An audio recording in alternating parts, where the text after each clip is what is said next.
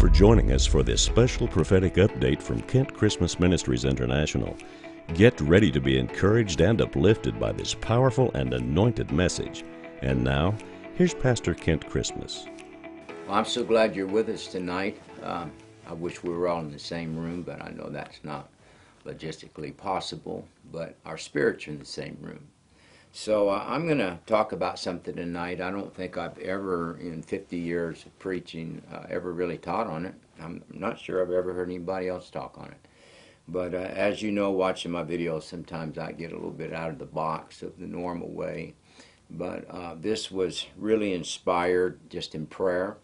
And uh, sometimes God will just make me remember a verse and begin to challenge me with looking at it in a different way. So um, we're going to read a few verses tonight all through the study, but I want to start off with Deuteronomy chapter 9, and uh, we're going to read verse 3. And it says, Understand therefore this day that the Lord thy God is he which goeth over before thee. I really like the fact that God goes before us. That means that wherever you wind up, he's already been there. He goes before thee as a consuming fire. He shall destroy them, he shall bring them down before thy face.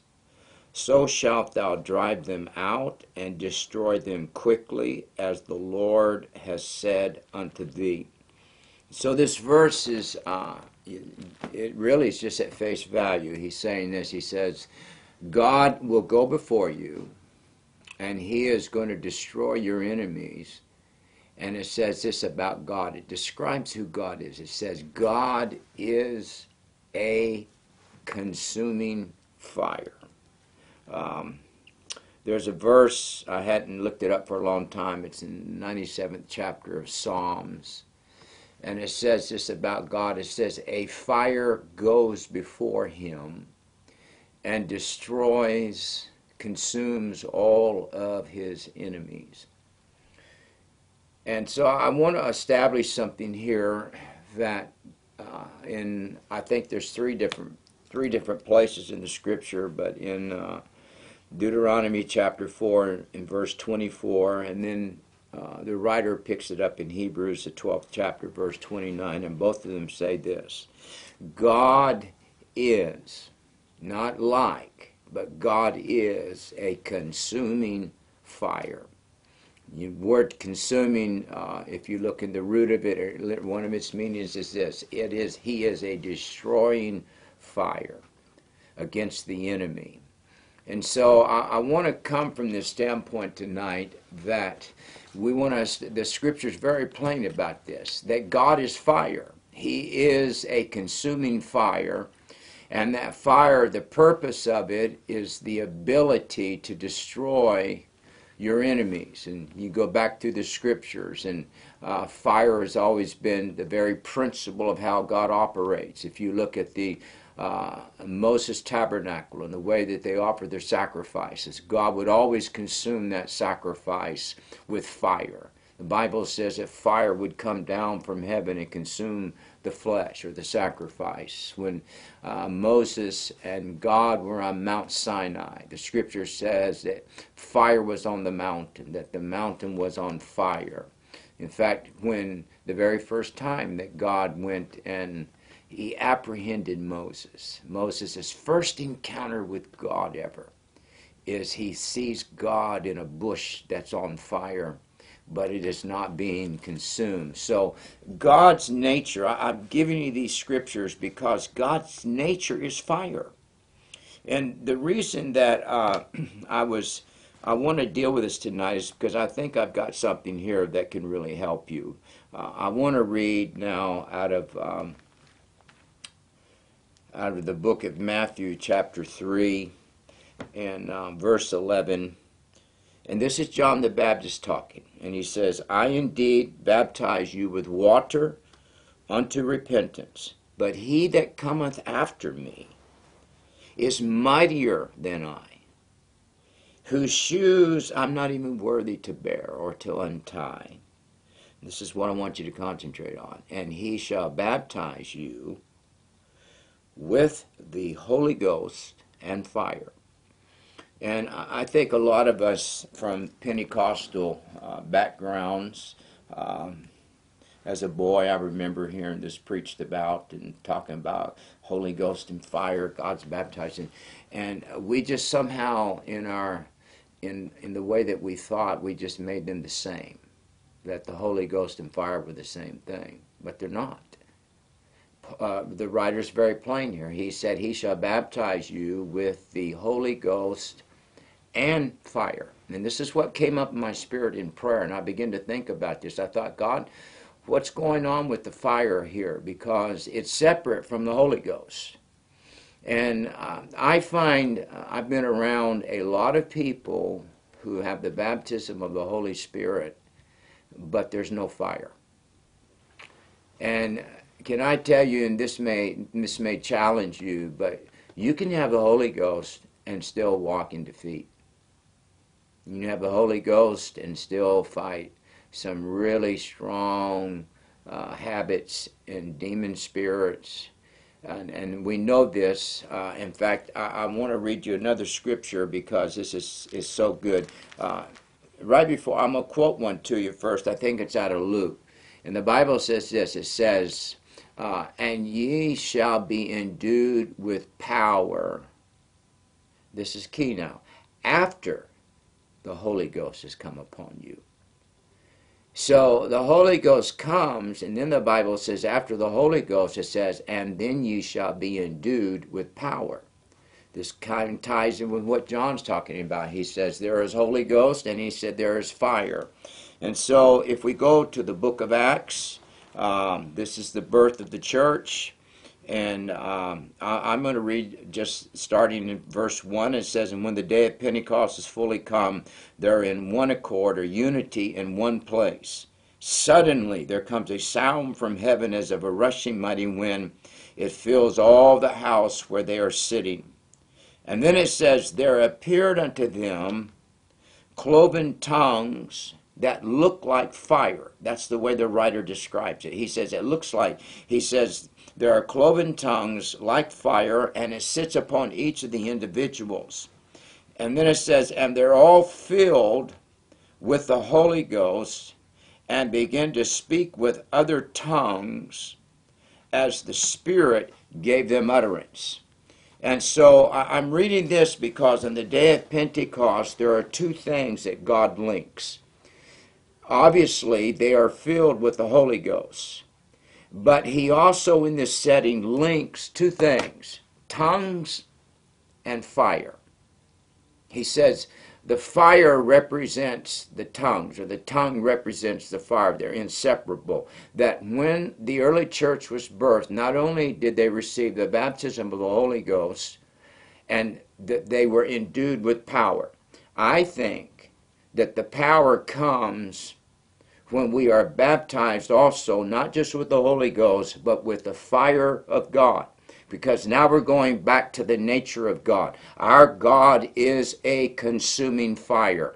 And when the fire goes before him, it says it consumes all of his enemies. Now, uh, if in Psalms 104, chapter or verse 4, it says this that God makes his ministers a flame of fire. That men and women, not just in the pulpit or not just teaching in seminary, but men and women who are ministering by the Spirit of the Lord, that there should be the fire of God's nature in us. So you say, well, then, Pastor, what is what are you telling us that fire is? This is what I think it is. I think it's the authority of God that when we have the baptism of the Holy Ghost, the, see, the Holy Ghost is where the Spirit of God comes inside of us and endues us. We are in, then endued with power. It opens the door for the very nature of God to surface in us. And it is the authority that comes with the tongue. So, uh, in the book of James, James is talking about this, and he said this. He said, uh, the tongue is a little member. he's he's just comparing it to other parts of your body. It's a lot smaller than your leg, your hand, your foot. He said it is a little member. But he says, see how great of a matter. And the word matter here means forest. He says, see how great of a forest a little fire can start. Now, we know that that James is talking about that without the power of God, the tongue is an unruly member. And maybe I can do a Bible study on this pretty soon. But most of us are where we are in life because our tongue set our course. If you do not have the fire of God, which gives you the tongue of God, the authority of God, you will be defeated. And in, in the scriptures, uh, I, I really believe fire is authority. So, to the degree that something can fail, is the degree something can succeed. It has the possibility to go to either side. Uh, I've seen some people in the world that had a great uh, success in the natural realm, living a sinful life, but they had a great talent in them when they were born. And God intended for that talent to succeed in the spirit realm, but they took the talent and they succeeded in the natural realm. So, to the degree that something can fail is to the degree that something can succeed. So, to the degree that your tongue can speak death and allow the enemy and your enemy to come in your life is also the same ability to declare the word of the Lord. And so when God baptizes us with fire, He is baptizing us with the authority of the Holy Ghost. The way that we release that authority is we begin to speak to the enemy. If you go back in Matthew, I, I forget, I think it's maybe chapter 25, the Lord is speaking. He said this Hell or the eternal lake of fire was not prepared for you and I he says it was prepared for the devil and his angels. And I can tell you right now, according to the scriptures, the devil does not like fire because he knows that it reminds him of what is yet to come in his future because God is going to destroy the devil or torment him forever, defeat him by fire. And so, whenever you you see churches they profess the Holy Spirit. We have a lot of churches in America that run in large numbers and they will they will tell you that we're a spirit-filled church, but they will also tell you this. We don't operate in the gifts in our service. We don't allow anybody to speak in tongues in our service. What are they doing? They are putting the fire out. And if you only have the Holy Spirit, but you do not have the authority or the power that comes with it, your enemy is going to run amok in your life. And this is why on the day of Pentecost, the scripture says that when they were filled with the Holy Ghost, tongues showed up a fire because God was giving them the ability. The Bible says that they begin to speak in other tongues. What that means is they begin to speak in languages that those that were there were not familiar with. The problem is in the hour that we're, you remember, go back to the Old Testament at the Tower of Babel. The Bible says this that everybody on the earth spoke the same language. And God looks down and he says this because they have the ability to speak the same language and there's great understanding, there is nothing that man cannot do. And because they were not walking in the will of God, the Lord sent confusion amongst them and birthed diverse languages. So now they no longer can communicate with each other because they cannot understand each other. If in the realm uh, of God, we are not speaking the same language, and see, the when God began to give those um, in the book of Acts the ability to speak in the Spirit, they were speaking a language that other people did not understand. If we're going to defeat our enemy, we're going to have to start speaking a language the world does not speak. It's amazing to me that right now, so many so called believers have more faith in the vaccine than they do the blood of Jesus Christ. In fact, if you would ask them, would you rather have a blood transfusion of Jesus' blood or have the vaccine? They'd probably take the vaccine. What is it? It's because we have too many Christians that say they have the Holy Ghost, but there's no fire. Fire, hallelujah, is what excites people, and fire is what the devil hates. And when God takes your tongue Notice that when he baptized him with the Holy Ghost on the day of Pentecost, that little member that James said was unruly, when the Holy Ghost and fire got a hold of the tongue, they no longer spoke death. They began to praise and glorify the name of the Lord. And so at our church in Regeneration Nashville, I think one of the reasons that people come from all over the United States to be in our services is because when you get in our building, you can feel the fire of God and demons hate fire. So where there is authority and where's the fire of God, demons begin to run because that represents to them their eternal punishment, their eternal damnation. And what we need in this hour is some Christians that would go back, hallelujah, to their experience with God and begin to tell the Lord, I'm not looking just for the Holy Ghost, I am looking for the power and the authority that comes with it. So this is why John said, not only will he give you the Holy Ghost, he will baptize you with fire. We just have too many believers in too many churches and too many preachers that don't have the fire of God. And the enemy is not interested in you if you're not a threat to him if he doesn't feel the heat of God when he gets around you. And so this fire, in fact, uh, you know, it's documented, and, I, and I'm, I'm, i really believe this. I, I, wrote this down in prayer.